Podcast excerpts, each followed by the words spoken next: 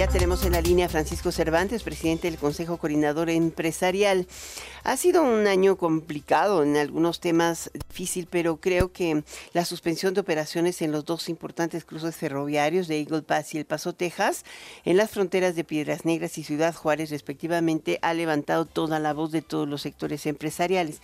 Y pues no podría faltar el presidente del Consejo Coordinador Empresarial. ¿Cómo estás, Paco? Qué gusto de saludarte. Muy buenas noches, gusto saludarte.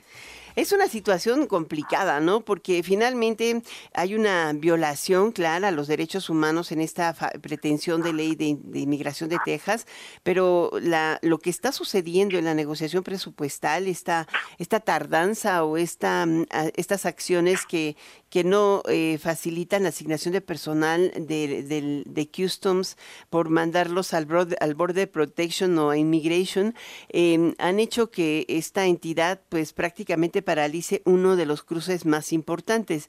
Algo se resiente ya en Nuevo Laredo y en Reynosa. ¿Qué opinión tiene todo el sector empresarial? Porque uno está el Consejo Nacional Agropecuario reclamando, está la Concamín reclamando, la Concanaco.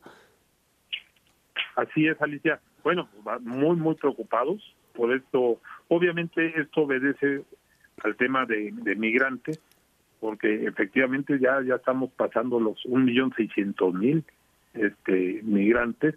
Y bueno pues obviamente buscan buscando oportunidad por eso hemos hecho grupos de trabajo. Ayer hubo un foro de, migrantes. Hemos estado pues yo creo que como nunca este el sector empresarial con esa sensibilidad hacia el tema migrantes pero por otro lado bueno pues ya ya se volvió también un tema de presión y este tema de los de los cruces y sobre todo en el tren tú sabes que aprovechan mucho el incremento, o sea, subirse al tren, que además es, es, es un poco riesgoso para pasar la frontera y bueno, ya tenemos ya tenemos ahí los cierres de, de dos pasos ferroviarios muy importantes. ¿De dónde sale esa cifra de un millón seiscientos mil migrantes que han transitado de México a Estados Unidos? Sí. sí ¿Ilegalmente? pues mira, sí, sí este, vamos a llamarle así, no, no, no me gusta usar ese término porque bueno indocumentados son, son, indocumentados sí. Sí este y hemos estado haciendo también todo lo posible en la industria. Hay varias marcas aquí hay multinacionales ya este ocupando migrantes no hemos estado ahí pues que se puedan dar las visas de trabajo temporales para que podamos también las, las marcas este ocupando. Hay muchos este muchos trabajos que hemos dado pero este sí la falta de oportunidad en Centroamérica pues hace que migren, que migren a, otros lados, ¿no? Y esto se ha convertido pues ya en un tema de presión. Y, no existe una posibilidad de negociación con la, la Secretaría de Relaciones Exteriores, el Departamento de Estado, para que hablen con Abbott? No, pero hemos estado, ayer estuve con la canciller, hizo, hizo varias llamadas, hizo varias llamadas a CBP, este, también con el embajador, se, ha estado trabajando mucho, o sea, de la canciller, y además sé que tuvo una reunión ahí con intersecretarial para, para atender este, este asunto. O sea, sí, sí el gobierno mexicano está preocupado, está atendiendo la, este, la presión por parte nuestra, y bueno, está haciendo todo lo posible, ojalá se pueda llegar lo antes posible a un acuerdo, porque pues viene en la parte de hidrocarburos, o sea, puede correr el riesgo de que tengamos un desabasto no solo en los hidrocarburos, sino también en, maíz y en algunos otros productos este, agropecuarios. La parte automotriz también está sufriendo la línea de producción ya, este, ya paro, paro. En fin, ya empieza este, una afectación y que se puede generalizar a más sectores. Ahora, hay un, hay un punto que me parece importante. En el cierre de este 2023 eh, podríamos decir que ha sido un año bueno, sin embargo, para algunos es, es bueno, pero le falta. ¿Qué opina el presidente del Consejo Coordinador Empresarial? Bueno, mira, eh, nosotros cerramos optimistamente. Le recordarás al inicio de año que la expectativa de crecimiento era de 1%, ¿no? Y estamos rebasando el 3%, es la estimación al cierre de este año, ya en los días más este también pues, tenemos ahí algunos datos históricos importantes que tenemos que, reconocer como es un mínimo histórico en desempleo 2%, 2.3% yo creo que eso nunca lo habíamos logrado y un máximo la estimación es que esté alrededor de los 40 mil y más millones de, dólares de inversión.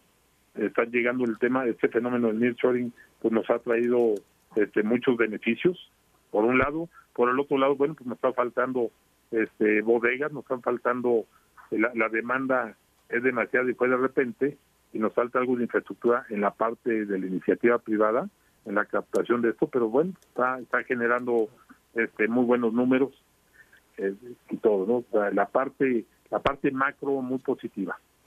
Ahora el punto, eh, creo que hacia el 2023 es positivo. Em, eh, hay negociaciones en curso, por ejemplo, en el tema electo en el tema laboral, lo que parecía como ya inevitable, acordado y votado, está hoy negociándose y eso es positivo, ¿no? Sí, estamos, tuvimos este el, el martes una reunión muy importante, el, perdón, el lunes en la Cámara de Diputados, este, con todos los este, los grupos parlamentarios, estuvieron la mayoría de los sindicatos, estuvo el sector empresarial, este, fui acompañado de, de Concanaco y Coparmex, y estuvimos ahí dialogando y, llevando esto a una mesa de acuerdo. Ya no ya hubo un parlamento abierto, sino a una a una mesa de trabajo, pues con los pros y contras, ¿no? Este, el tema de los trabajadores es muy sensible. Nosotros hemos hecho un esfuerzo como nunca y bueno, ahí está el tema de salarios mínimos, ahí está el tema de de la de pensiones, de días de vacaciones dignas, de la implementación laboral, en fin, se han hecho un esfuerzo muy importante, pero también tenemos que cuidar la parte de pymes, ¿no? Entonces, ¿cómo podemos llevar esto este, con gradualidad o con qué con qué instrumento podemos platicar esto para que a las pymes y sobre todo no no olvidemos que hubo mortandad de pymes en la en la pandemia. Entonces, ahorita que está surgiendo nuevas pymes y las pymes están haciendo esfuerzo por crecer, también no las pongamos en peligro, ¿no? Entonces, es lo que estamos discutiendo, ¿no? Que cómo es este, hay sensibilidad de un lado, pero también del otro, ¿no? Las pymes generan arriba del 72% del empleo, entonces cómo cuidarlas, ¿no? Que de nada sirve darles un, una iniciativa que las pueda poner en riesgo. Pues muchísimas gracias por esta entrevista. Gracias y estamos platicando la primera semana de enero, si te parece, Francisco Cervantes, presidente del CCE. No, muchas gracias. Siempre agradecido con este espacio y si me permites aprovechar, mandarle al auditorio eh, los mejores deseos para estas fiestas de Navidad y de Año Nuevo, que haya salud y, y prosperidad. Muchísimas gracias. Igual que tengas una gran Nochebuena allá en el rancho, que te vaya bonito y que no haya no haga mucho frío. muchas gracias. ¿eh? Muchas gracias. Salud y buen buen 2024. Hasta, luego. Gracias, Francisco Cervantes, presidente del Consejo Coordinador Empresarial.